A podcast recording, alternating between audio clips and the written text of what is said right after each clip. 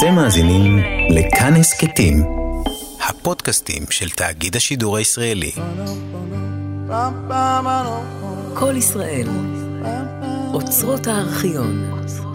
ג'יינקה יקירתי, היו הייתה נערה צעירה ורומנטית שחייתה בקונבנט וחלמה את חלומותיה.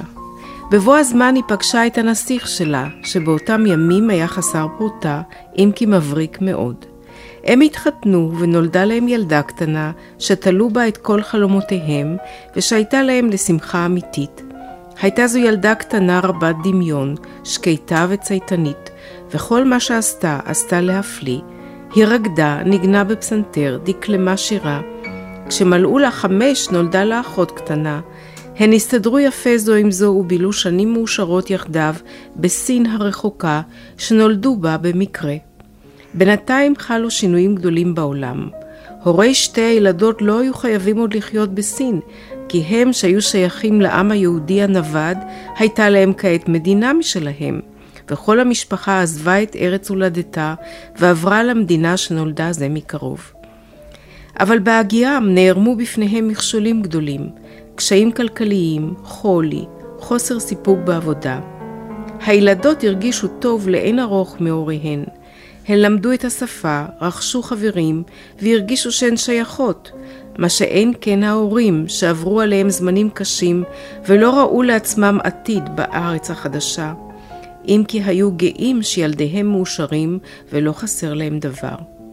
לבסוף, בתוקף הנסיבות, עזבו ההורים את ארצם ונדדו לארץ רחוקה. בתם הגדולה נשארה מאחור.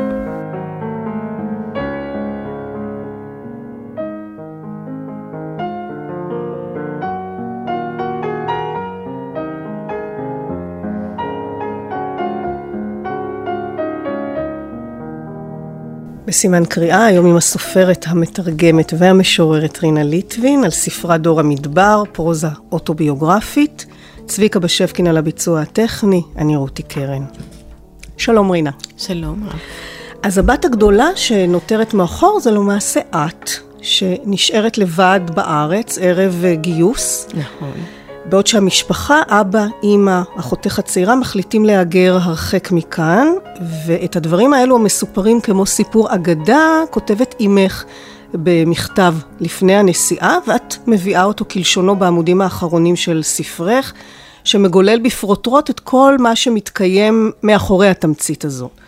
זהו בעצם תקציר האירועים שמביא אתכם לעזוב את הבית בסין, שם נולדת, ולהגיע לכאן, לארץ. לכאורה יש בסיפור שלך מן המרכיבים של סיפורי מהגרים רבים שהגיעו לכאן, אבל מעבר לזה, בכל זאת יש את הסיפור המיוחד אה, שלכם, המקום ממנו באתם, האופן שבו נקלטתם כאן, וגם כמובן הנפשות הפועלות. זוהי איננה אוטוביוגרפיה במובן הרגיל, את מכנה אותה פרוזה אוטוביוגרפית. נכון. מה שמגדיר אותה בעצם כסוגה ספרותית. אמת. באיזה אופן דרך מסירת הדברים משפיעה על הסיפורים עצמם, על העובדות, על האירועים. טוב, קודם כל אני מוכרחה לציין שאני למדתי את הסוגה הזאת ממשוררת גדולה, שאני עוסקת בה כבר הרבה זמן, מרינה צביטאייבה, שכתבה מה שתורגם לעברית כ"המסע אל הים", שזה פרקים בילדותה, שבהם היא מספרת גם את תולדות התקופה, את תולדות המשפחה, הבית שבו היא גדלה, וגם את ההתפתחות שלה כמשוררת. וזה היה לי לדגם, כי אני לא מכירה סוג כזה בספרות העברית. יש דברים קצת דומים, נגיד אה, הסיפור על אהבה וחושך, יש בו מזה, אבל לא באופן כל כך לירי ואישי כמו אצלה, ואני מקווה שגם אצלי. מה פירוש בעצם פרוזה אוטוביוגרפית? מדובר כמובן באוטוביוגרפיה, אבל זה שזה פרוזה, כלומר זו סוגה ספרותית שיש בה גרעין של בדיון, במובן של סלקציה, מה אני בוחרת לספר, ובעיקר איך אני בוחרת לספר. וכאן אה, יש אה, בעצם אה, קולות שונים. יש כאן קול אחד שהוא הילדה, שמספרת את הזיכרון, שהיא נכתב כביכול כיומן. למעשה יומן כזה לא היה קיים. אחר כך יש האישה המבוגרת שמסתכלת על הדברים מזווית הראייה שלה, וזה קול אחר. כך שמבחינת המבנה והסלקציה ובחירת החומרים, שהם רבים מאוד, כי יש לי בבית ארכיון ענק של אה, מכתבי המשפחה ותעודות ומה לא, שאבי היה מעביר לי, בייחוד בשנותיו האחרונות, והיה מביא לי את זה ואומר, קחי, תעשי עם זה משהו. והראייה של הדמויות היא מסוגננת. ולפני שאת מגיעה לדמויות, בשלב הראשון את דווקא מתייחסת לבתים.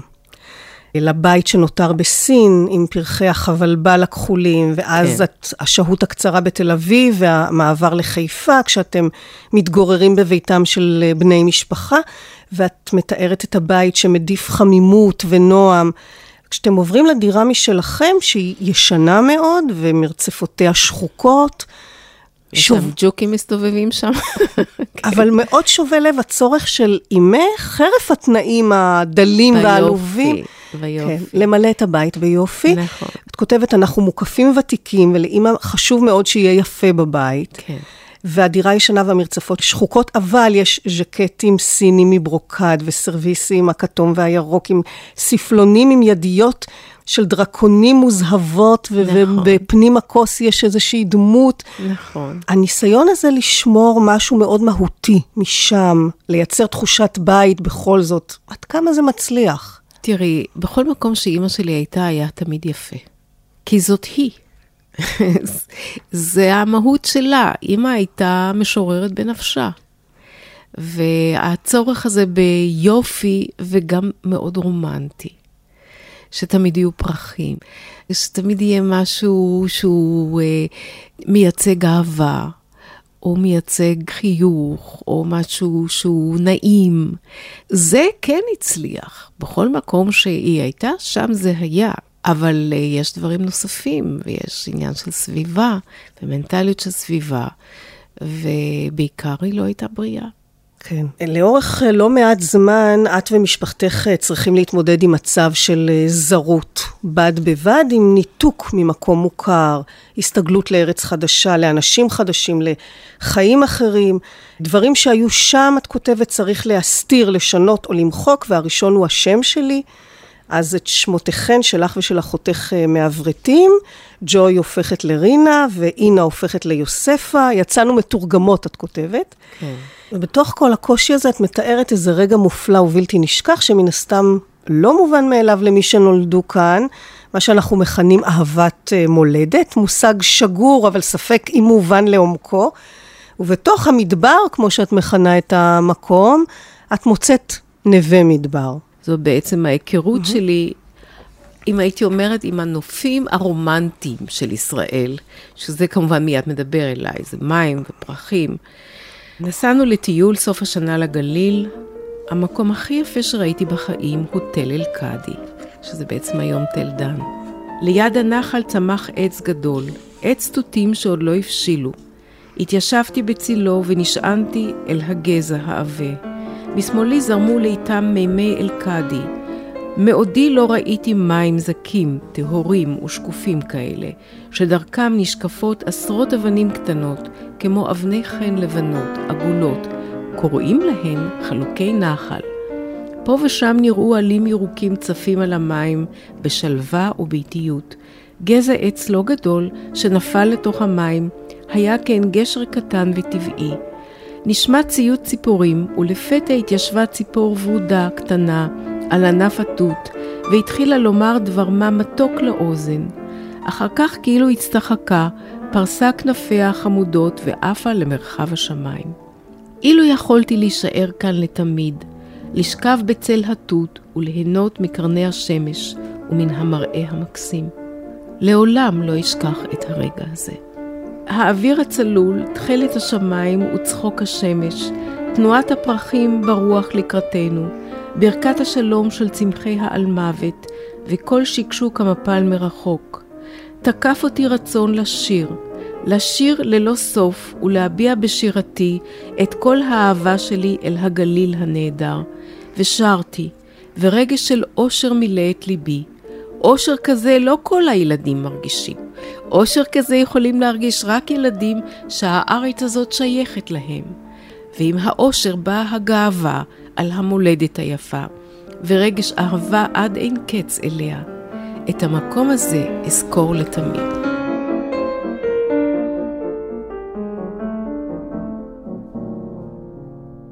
זו תחושה של אושר עם שייכות, אושר של שייכות שיוצרת את הקשר ואת תחושת הביטחון, שזה היה דבר שהיה לי מאוד חשוב. אבל אז במקביל לתהליך ההיקלטות שלך ושל משפחתך, מגיעים בני משפחה נוספים לארץ, והם באים בהמוניהם. את מפרטת שמות וייחוסים, הסבתא הזו והסבא הזה, והדודה והדוד והבן דוד, ורבים כמובן באים להתגורר אצלכם, עד שימצאו לעצמם אה, דירה משלהם, והם באים מכל המקומות עם מזוודותיהם ומיטלטליהם, ובואם הצפוי חודר גם לחלומות שלך. נכון. לפני שהם עוד באים, ואני יודעת שהם צריכים להגיע, אז יש איזה פחד נורא איפה נשים אותם לישון? זאת אומרת, הם כל כך רבים, והדירה היא קטנה, אז זה חודר לחלום. בלילה חלמתי שהם באים ומציפים את החצר שלנו, וממלאים את המרפסת בארגזים ובמזוודות. חלקם נשכבים לישון על הספה הנפתחת בסלון, שקנינו ממישהו לקראת בואם. חלקם במיטות הסוכנות שאימא הציעה. ואחרים ישנים על מיטות מתקפלות במטבח או בגינה מתחת לעץ המנדרינות. וסבא ולנה, הדודים של אימא, שהם הכי סינים מכולם, לובשים את פיג'מות הדרקונים שלהם, פותחים את הארגז המגולף בלוחמים סינים, עם חניתות ומגינים, ולצליל הגונג הגדול נכנסים פנימה לישון בתוכו. יכולתי לשמוע את הקול התינוקי של דודה ליאנה, ואת הצחוק השיכור של דוד סבא, כשהוא מוציא את היד מהארגז, מנופף לרגע בבקבוק הוודקה. מדרף טרינקן, חה חה חה חה חה חה בדיוק כמו שאבא מחקה אותו. ונבלע בחזרה. מעניין שאת כותבת בהמשך שכתבת את הדברים ביומן, והיית מודעת, הייתה לך תחושה סמויה שאת מתעדת עידן שלא ישוב. נכון. זה נכון? זאת אומרת, את היית ברגע הדברים האלה במודעות שאת uh, צריכה לשמר? שזה הולך להיגמר. קודם כל, מכיוון שכבר הרגשתי שהסינית נעלמת לי. והבנתי שזה עולם שאני לא אוכל לשחזר אותו, אם אני לא ארשום אותו. כן. והצורך שלי באמת ל... אה, להשאיר אה, זכר לעבר הוא כנראה עמוק מאוד. אני חושבת שזה גם בסופו של דבר מפנה אותי לקלאסיקה, לגאונים של העבר, שהם חלק מהתודעה שלנו, שזה לא ילך לאיבוד ולחבר את זה להווה באמצעות הלשון.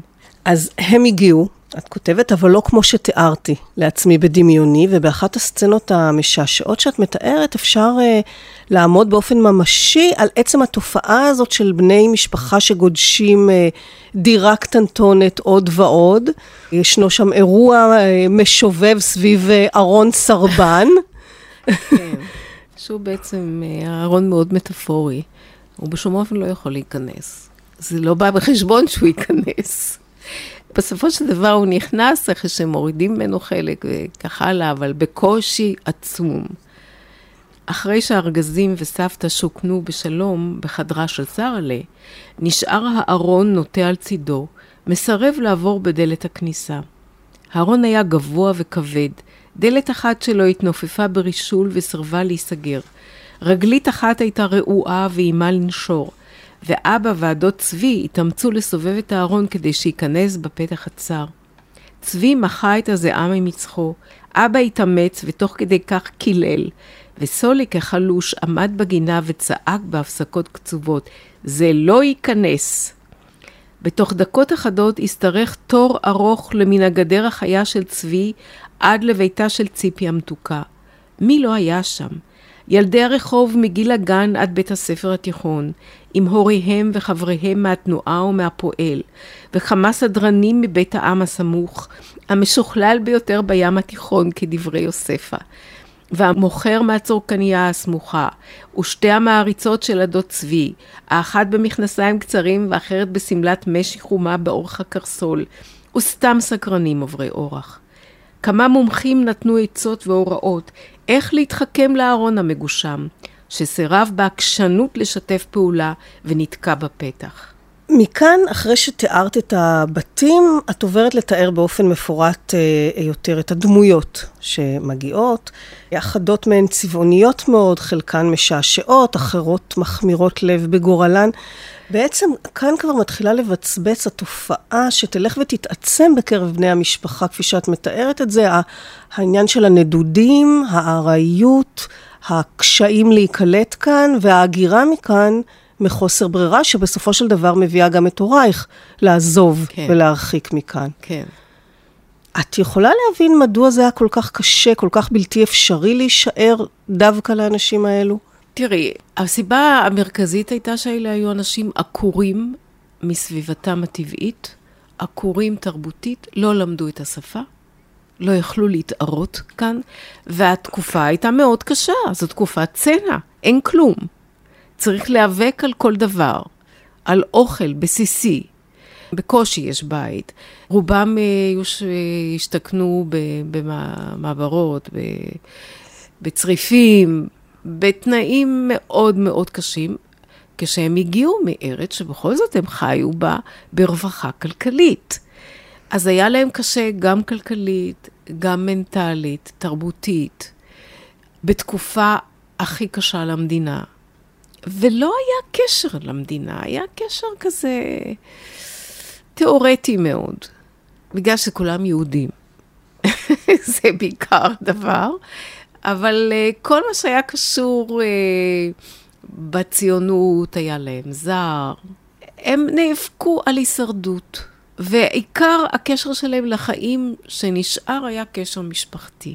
אז סבתא הייתה יכולה להיות קצת עם אימא, אחר כך אימא חלתה, אז היא הייתה קצת עם בתה השנייה, לא הסתדרה פה, לא הסתדרה שם, וכל הזמן בעצם אה, נזרקה מאחת לשנייה, והיא המשיכה. אלה דמויות באמת משלל ושפע הדמויות שאת מתארת, היו משמעותיות עבורך. כל אחד בעצם תרם את תרומתו, אבל המשמעותי ביותר היה הדוד שלו הגיע. אה, שזה אולי גם טיפוסי, למבנה הנפשי שלי אולי. הנסיך האפל, כפי שאת מתארת אותו. כן. דמות עלומה, מסתורית, שהייתה תמונה עמוק בתוך זיכרונותייך מן הילדות. נכון. אה, זיכרון ומתנה בעלת משמעות עצומה, כפי שאת מפרשת, למה שיוליד מאוחר יותר את היוצרת שבך. ספר גנוב שהוא מעניק לך, כן. והספר הוא ללא כריכה, חסר את העמוד הראשון והאחרון. הספר הזה, את כותבת, אה, הפך לספר פלא בלתי נדלה. לאמיתו של דבר הפך הספר של הדוד וליה לספר פלא בלתי נדלה. ספר שאלות שאין עליהן מענה, ספר משאלות שהפרחתי לחלל העולם כבואות צבעוניות מקשית עדינה, ספר חלומות חידתיים ומוזרים. בקצרה, ספר על גבי ספר על גבי ספר עד אין סוף. חמור מזה, הוא קבע בי הרגלים אפלים שלא נגמלתי מהם עד עצם היום הזה. לזלזל בעלילה כבעניין טפל, לחבר לספרים סופים משלי, לחפש בין השורות מילים שלא נאמרו, לנסות לעלות על עקבות המחבר, חייו, אורחותיו ומקומו, לחפש קוראים אמיתים אשר אינם יודעים, וקרוב לוודאי שלא ידעו לעולם, שהם מחזיקים בתשובות לשאלות שלי, ובעיקר לחפש בלי חדול אחר הילד האחד הנעלם שמחזיק בעמוד שחסר לי, בעוד שאר עמודי הספר שלו נמצאים אצלי.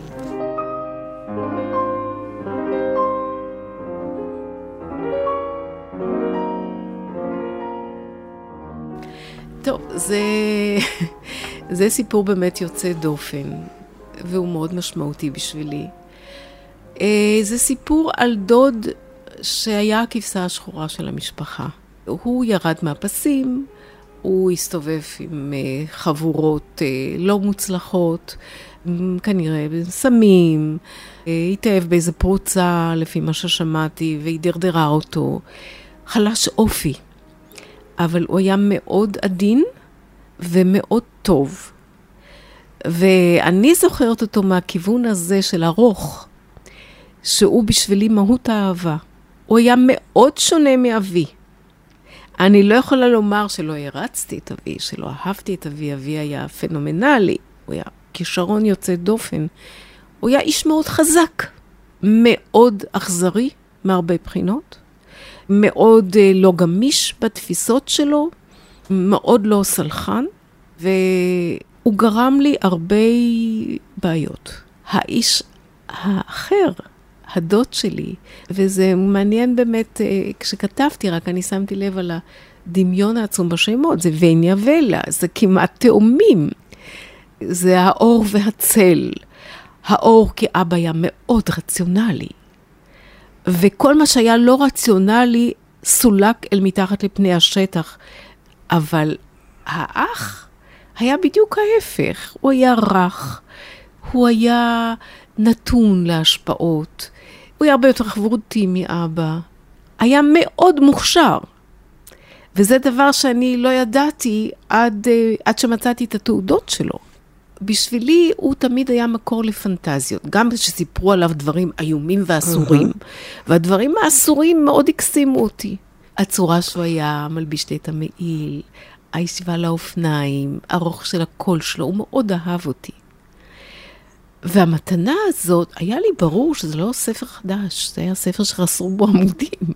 ספר גנוב בעצם. ספר גנוב, כי הוא היה צריך כנראה לגנוב בגלל uh, סמים. והוא הגיע לדברים איומים, הוא הגיע לגנוב uh, שעון מאמא שלי, דברים... Uh, דברים התחילו להיעלם מהבית, את מתארת. להיעלם מהבית, אז... אבל הספר הזה, כלומר, העסיק אותך מאוד למי הוא היה שייך, הילד הזה של, נכון? מי זה הילד שהעמוד נשאר אצלו? כן. כי משהו פה חסר. כן. צריך משהו להשלים. נכון.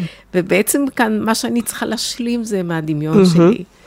וזה נשאר איזשהו דגם של ה... הייתי אומרת, התהום הנפשי שלי, שהוא מחזיק בעמוד החסר. בסימן קריאה, רשת א' של כל ישראל, היום על הספר דור המדבר עם המחברת רינה ליטבין, אני רותי קרן. רינה, מכאן ואילך הספר מקבל תפנית פנימה, אל תוככי העולם הרגשי, האמנותי, היצרי, היצירתי, ובאופן מצער, תיאור מחלת הריאות של אימך מובא בספר במקביל לחשיפה אל עולמה התרבותי, כן. אל כמיהותיה וכישרונותיה, והמקום של המילה הכתובה בחייה, שמשליכה ישירות על ההתפתחות שלך להפך לאישה יוצרת במילים. לפני שניכנס לפרק הזה, אולי כדוגמה למה שאת מחוללת באמצעות הכתיבה, זה הסיפור הנוגע ללב כל כך בעקבות אה, מותו של המורה האהוב שלכם. אתם מתבקשים לכתוב חיבור על מותו של מורה, כן. אבל את כותבת משהו אחר. באחד הימים נכנס לכיתה המנהל ספיר והודיע לנו על מותו של המורה שלום מהתקף לב פתאומי. ישבתי נטועה על מקומי, דקות אחדות התקשיתי לחשוב. לנגד עיניי ריצדו החיוך העיתולי, העיניים הבורקות, הרעמה המטולטלת, ושמעתי את הקול החם, שבי, ציפורה נחמדת. המנהל ספיר ישב ליד שולחנו בלי נוע, ומפעם לפעם כיוון לעברנו מבט חודר מבעד לעדשות העבות של משקפיו. התלמידים היו רכונים על מחברותיהם וכתבו. כתבי, ציפורה נחמדת. ידי נרעדה. התחלתי לכתוב. בכיתי ללא קול וכתבתי. כשסיימתי מחקתי את הכותרת ורשמתי במקומה. מורה אינו מת. מסרתי את החיבור ויצאתי מהר מן הכיתה. מתרגשת טוב. מאוד. כן. זה באמת קטע מאוד מרגש. כן, כי זאת אה, גם תמצית האמונה שלי ב... אם את רוצה לקרוא לזה ישרות הנפש. משהו שהוא בכל זאת נשאר בנו בחיים האלה שהם כל כך מוגבלים והם סופיים, וזה גם הצורך שלי, אני חושבת, לתעד לומר שזה לא מת. כי אם אנחנו לא נתעד ולא נחבר את העבר אלינו, אז המוות הוא סופי. וכנראה שזה היה לי אה, בלתי נסבל לקבל את הרעיון הזה, בגלל שאהבתי את האיש הזה. בגלל שהוא קיבל אותי, בצורה שהוא קיבל אותי, והייתי זקוקה לזה.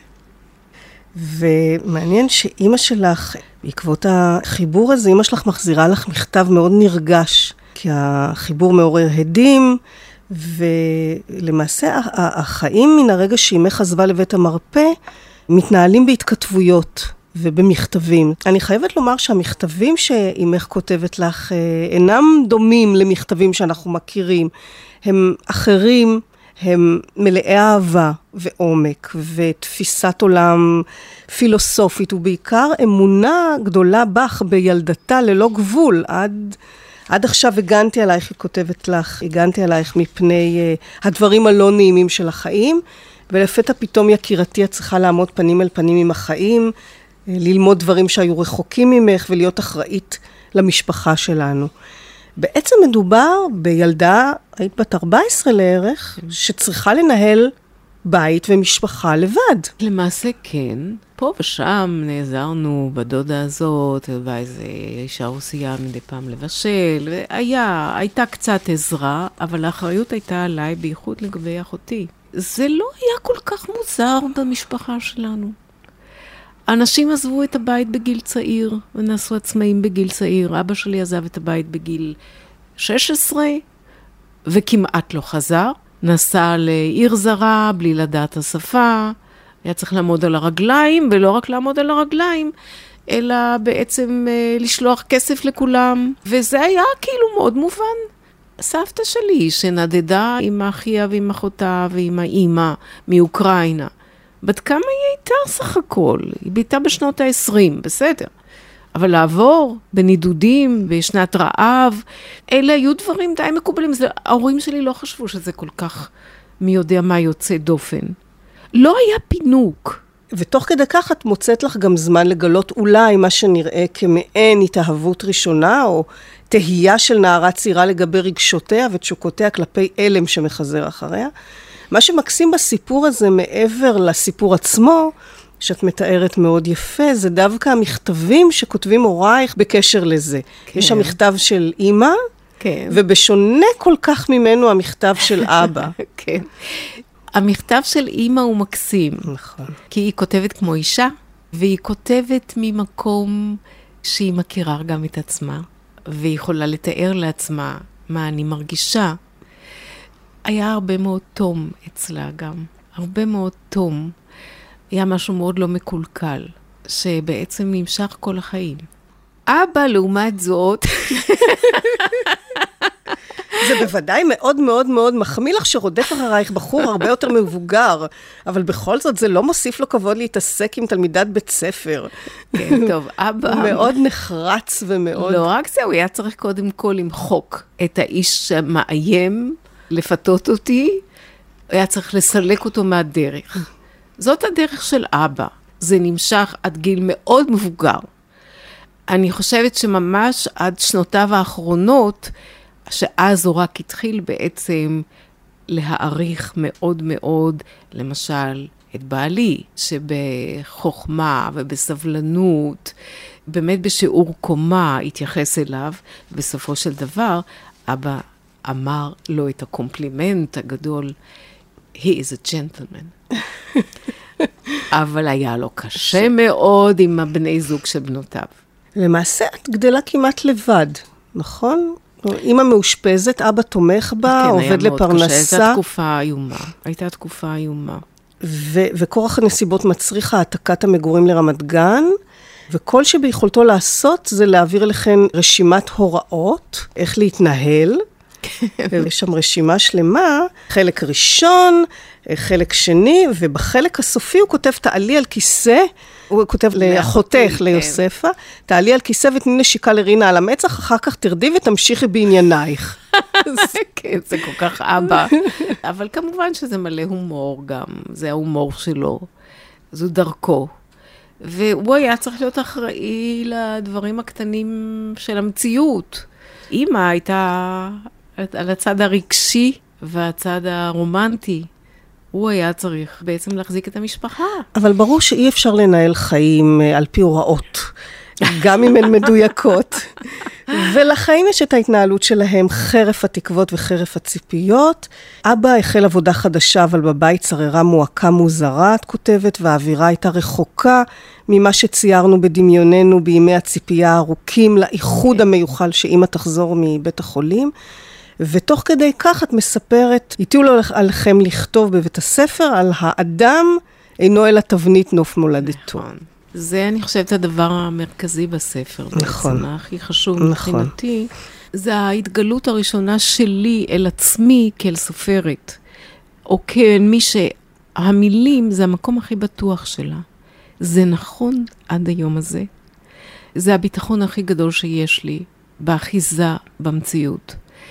אני אומנם מאוד מאוד שייכת, אין ספק שאני שייכת לכאן, לפעמים נדמה לי שלא, אבל אני חושבת שכן, וגם הלואים שלו הם מתוך הכן. אבל בכל זאת, מבחינה רגשית, אישית, זה המאחז הכי בטוח. שם אני הכי אני, לפחות במובן הנפשי. זה המבצר שלי. אבל הוא כולל בתוכו באמת את כל אותם האנשים שהם חלק מה... חלק מנפשי, זהו כל אותם אנשים שהם בתוך הספר הזה. זה אנשים שעיצבו אותי, הקולות שלהם, האופן שבו הם משתמשים במילים. מה היו המילים שלהם, מה היו השפות שלהם, שזה בדרך כלל היה בליל, לפעמים מאוד מצחיק. אני חווה באמת את העולם דרך המילים. אז מהו נוף מולדתי? תיאנזין? פתחו? אל נופיה הקודרים של העיר שבה ביליתי את ילדותי הרכה, עיר תעשייה מכוערת, שנחרטה בזיכרוני כעיר מפויכת, צפופה, מגובבת, מלאה קבצנים וסמטאות מטונפות שמסתובבים בהן ילדים חשופי שת וזבי חותם. אל נופים אלה לא חשתי שום קרבה. ואילו נופי חופה הסלעי של עיר הקיץ היפה, ההררית, שביליתי בה כמה קיצים מאושרים של ים, של מרדף אחרי סרטנים פוזלים ועקומי רגליים, של רכיבה על חמורים קטנים עם אוזניים ארוכות מחודדות, שפעמונים קטנים לצווארם. נופים אלו היו שייכים לעבר הרחוק, לגלגול אחר. מישהי אחרת חייתה בהם, וחוף הקריה והסמטאות שלה, או מפלי תל אל-קאדי שמהם הוקסמתי. לא. עם כל אהבתי להם, איני יכולה לקרוא להם מולדת. הרי הם נופף של גלגול חדש, שבו ישנה ילדה חדשה, אחרת. מן הנופים ההם יצאתי, ובנופים האלה טרם התאקלמתי. אני עדיין מסתגלת, מנסה להתאקלם, והם אינם בבחינת המובן מאליו, כמו שצריכה להיות מולדת אמיתית. אז מה הם נופי מולדתי? לא כאן ולא שם. או אולי יש לי שני נופי מולדת, האחד בזיכרון והאחר בגעגוע? ואם כך, היכן אני נמצאת? בשום מקום שאפשר לכנותו מקום. כי גם הזיכרון וגם הגעגוע אינם מקום של ממש. אז מה הם? מחשבות? רגשות? תחושות? אי אפשר לגעת בהם, ואי אפשר לראות אותם. אבל הרי אני יכולה לתאר אותם במילים. אם כך, כל הנופים שלי נמצאים בתוך המילים. יוצא שהמילים הן המולדת שלי, ואני תבנית נוף המילים שלי.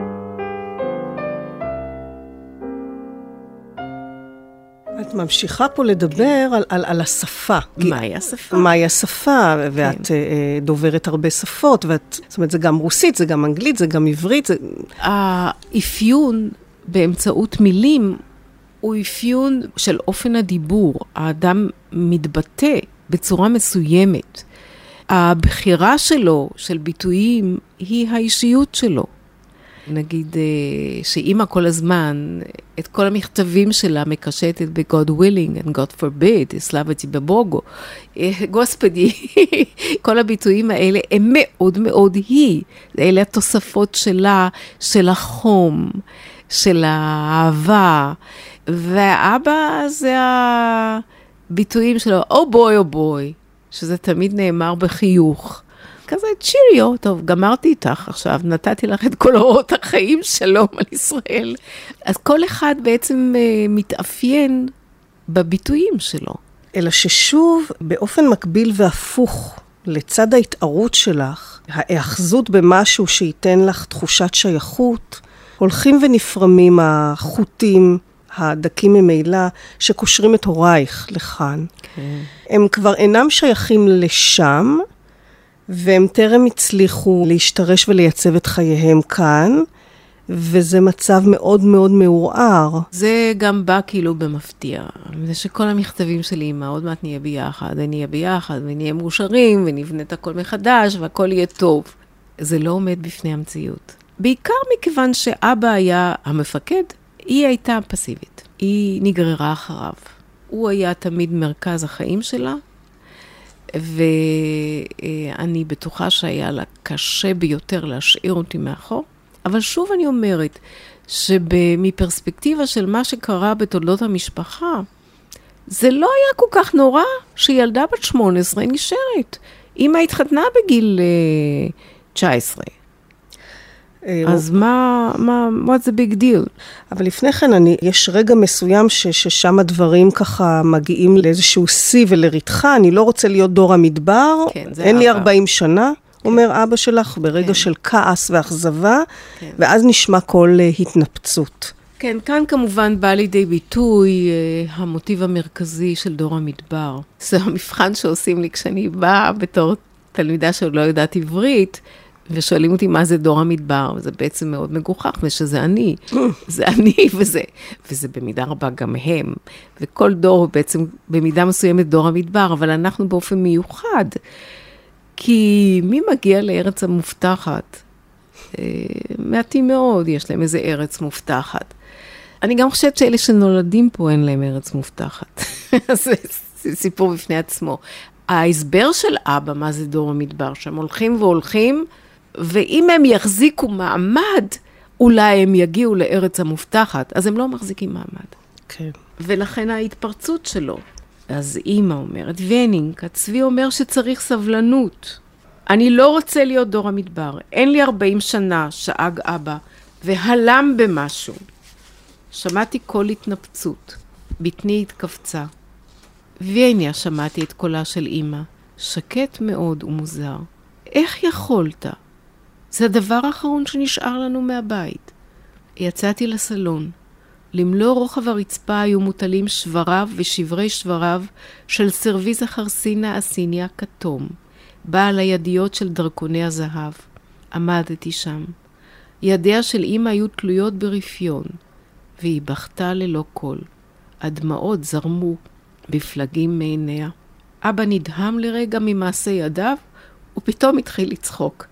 What the heck, שילך הכל לעזאזל, הניף את ידו. אני חושבת שזה אחד הרגעים העוצמתיים שאת מביאה בספר, כי זה מין רגע של אובדן כל אחיזה, רגע שובר משבר, לב. משבר, זה משבר. ו- ותלישות וחוסר אונים והדמעות ללא גבול של אימא שלך, אה, כן, זה, זה הכל נשמט פתאום. את זוכרת מה את הרגשת ברגע הזה? אני הזדהיתי עם אימא. ברור. אני לא תיארתי לעצמי שהם יעזבו את הארץ. זאת אומרת, זה, בכל זאת הייתה לי איזושהי הפתעה. אה, ואני גם לא חושבת שאני ממש עד העומק קלטתי את זה. אחותי תמיד זוכרת, ואפילו אחותי שהיא ציירת, גם ציירה, את התמונה האחרת שהם עוזבים את הארץ, הם עזבו באונייה שהפליגה לאיטליה, ואני נשארת על החוף בכובע קש, ואני לא ממש תופסת מה קורה. לא באמת מעכלת. זה לקח לי הרבה שנים, והרבה שנים אני הצדקתי אותם, הגנתי עליהם מאוד, כי אני הייתי מאוד קשורה אליהם, ואני הייתי עדה לכל הקשיים שלהם. הכעס שלהם הגיע בשנים הרבה יותר מאוחרות. כבר כשהייתי נשואה, התחיל איזשהו ניכור שלא היה להם מובן. במיוחד אימא נורא נפגעה מזה. זה התחיל מהצבא.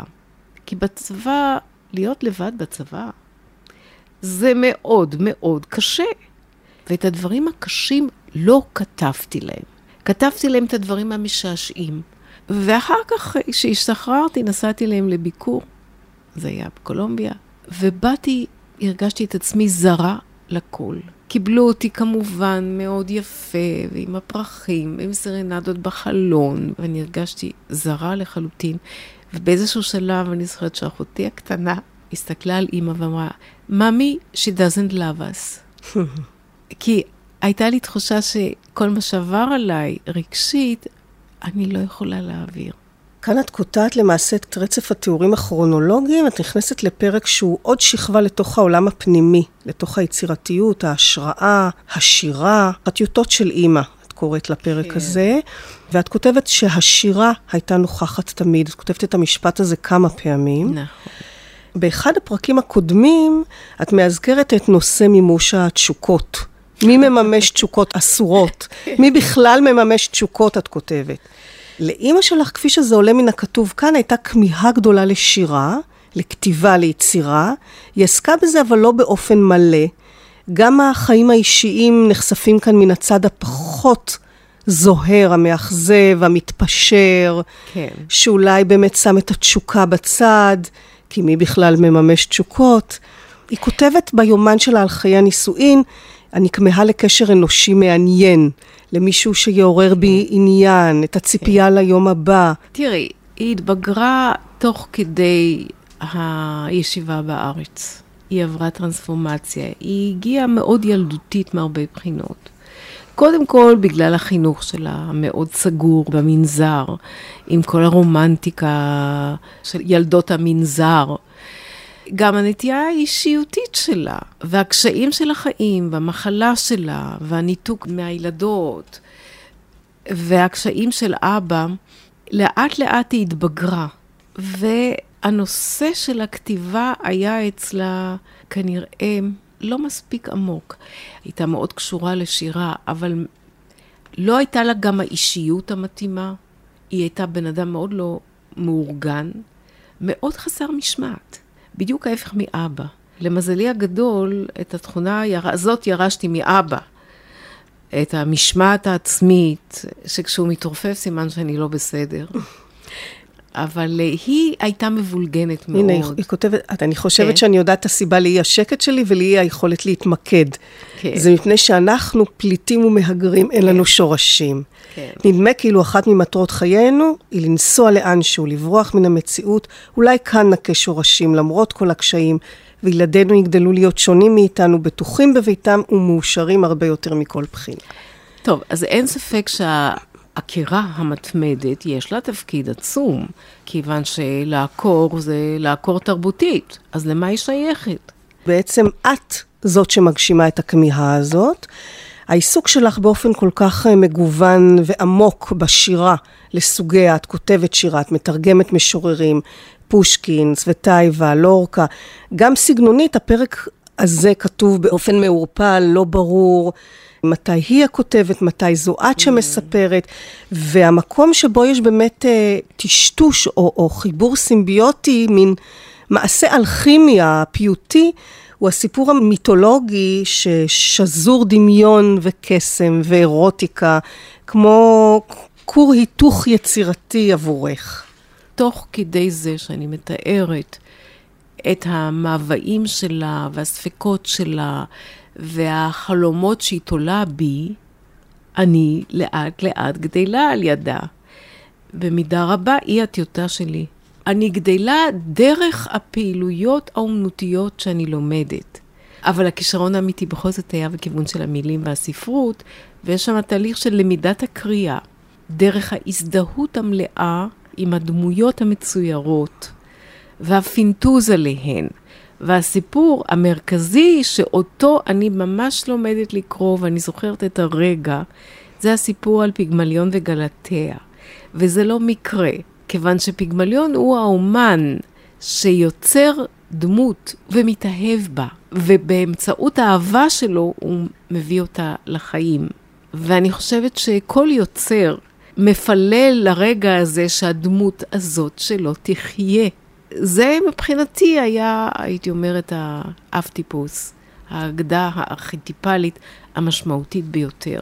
ולכן אני גם זוכרת את המשפט המסיים, And life came into that beautiful face, and with life came love.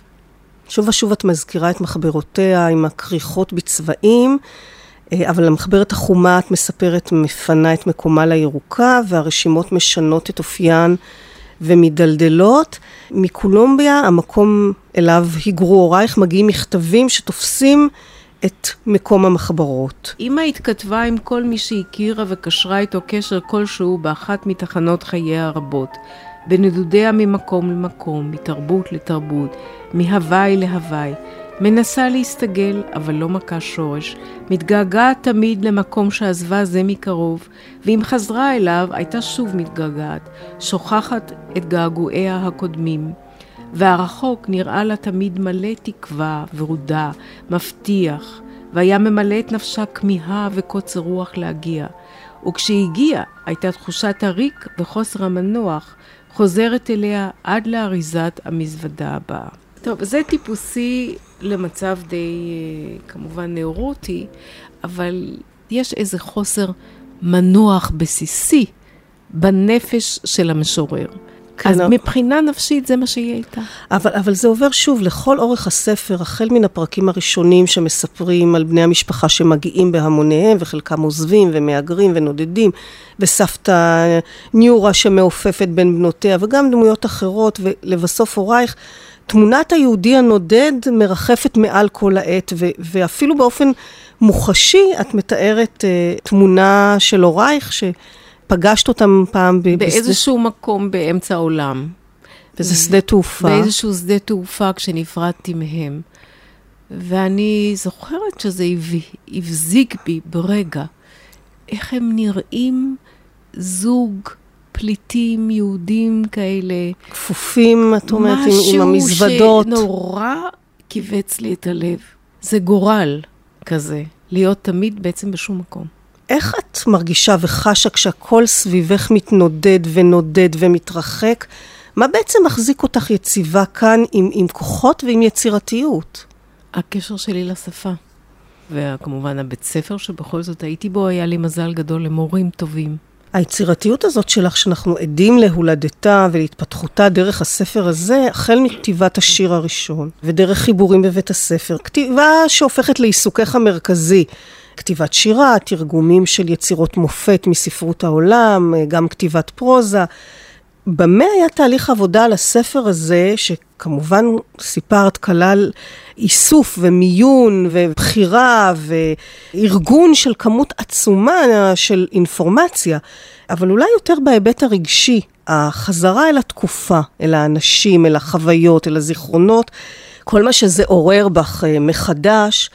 איך זה עבר עלייך? עד כמה הצורה שבה בחרת להביא את הדברים הייתה קשורה לחוויה של המפגש המחודש עם הזיכרונות? זו הייתה חוויה מאוד קשה, אני מוכרחה להגיד, אני מקווה שזה לא יהיה ככה בהמשך, כי אני לא יודעת אם אני אוכל לעמוד בזה. זה היה קשור מיידית במותה של אימא, שזה היה ברור שפה אני צריכה להתחיל לעבוד. אבל גם הקשר שלי עם אימא היה בעייתי מאוד, הוא היה גם קשר של הזדהות וגם קשר של התמרדות, וגם כעס גדול מאוד בזה שהיא כל כך מחקה את עצמה. היא לא הבינה אותי מהרבה בחינות. גם לא יכולתי לחלוק איתה הרבה דברים, כי היא הייתה אישה יותר מדי, יותר מדי רגישה ולא מאושרת. וכשהייתי צריכה לחפור בכל הדברים הישנים האלה, רוב הזמן בכיתי. היה לי קשה מאוד. התחלתי והפסקתי. והתחלתי והפסקתי, והרגשתי שאני נכנסת לדיכאון. אמרתי, עד כאן, אני לא יכולה להרשות לעצמי. ואז עשיתי הפסקה מאוד ארוכה, ואחר כך חזרתי לזה עוד פעם. זה אולי היה הדבר הקשה ביותר. אחר כך כמובן שהיו השאלות היותר אה, אומנותיות של איך אני בונה את כל המכלול הזה, שזה היה לי מאוד קשה. בעיקר הקומפוזיציה הייתה לי מאוד קשה, כי יש כאן המון אלמנטים שונים שהם מסופרים אה, בקולות שונים. איך אני יוצרת מזה איזו הרמוניה? את שנותיה האחרונות אה, בילתה אימך בישראל. היא נסעה וחזרה, אבל השירה הייתה קיימת תמיד. את כותבת ומספרת על שיר שהיא אהבה ושאת הבאת לה כשהייתה על ערש דווי. וזה השיר האחרון שהיא קראה. לאחר מותה את מוצאת במחברת שלה כמה שורות בכתב ידה, כתובות בספרדית. כן. את לא, לא הצלחת לגלות את המקור. לא, אני ניסיתי לחקור ושאלתי הרבה אנשים ש... ואף אחד לא היה לו מושג. אז את מתרגמת את, ה... את הדברים האלה, ואיתם את מסיימת את הספר הכל כן. כך מרגש הזה. כי אני חושבת שזו גם התמצית של מה שנעשה בספר הזה. אני מקווה שזו לא העבודה האחרונה, אבל התחושה היא הרבה פעמים, אני חושבת שאצל הרבה סופרים, שהם גומרים יצירה שזה, שזה היצירה האחרונה. העבודה האחרונה. כשיתמו השנים, ויגיע הלילה הארוך מכולם, כשיבוא השמש, ונדמה כי תוהו וחושך על פני תהום, כשישוב אורנו וידמה לאפר, תגיע שעתה של העבודה האחרונה. אז נניח לנפש להשלים את דרכה. נניח לה למצוא מקלט ביער השקוף אשר שיווינו בדמיוננו בימים משכבר, כשהיינו ילדים. גופינו הלבנים לא ייראו עוד, אך המבט לא יכבה. המילים תשתתקנה, אך לא הכל. הידיים תרפנה, אך לא מעשיהן. הבשר ידעך, אך לעולם לא תכבה הנפש. ונאמר אז, מה יפה יהיה למות כמות הפרחים בחורף, לאחר שניצלו את האביב למלא בזרעיהם את האדמה. רינה ליטווין, תודה רבה לך. תודה רבה. בסימן קריאה, היום על הספר דור המדבר, פרוזה אוטוביוגרפית מאת רינה ליטווין, ספר ראה אור בהוצאת הספרייה החדשה. תודה רבה גם לצביקה בשפקין על הביצוע הטכני, כאן רותי קרן להתראות.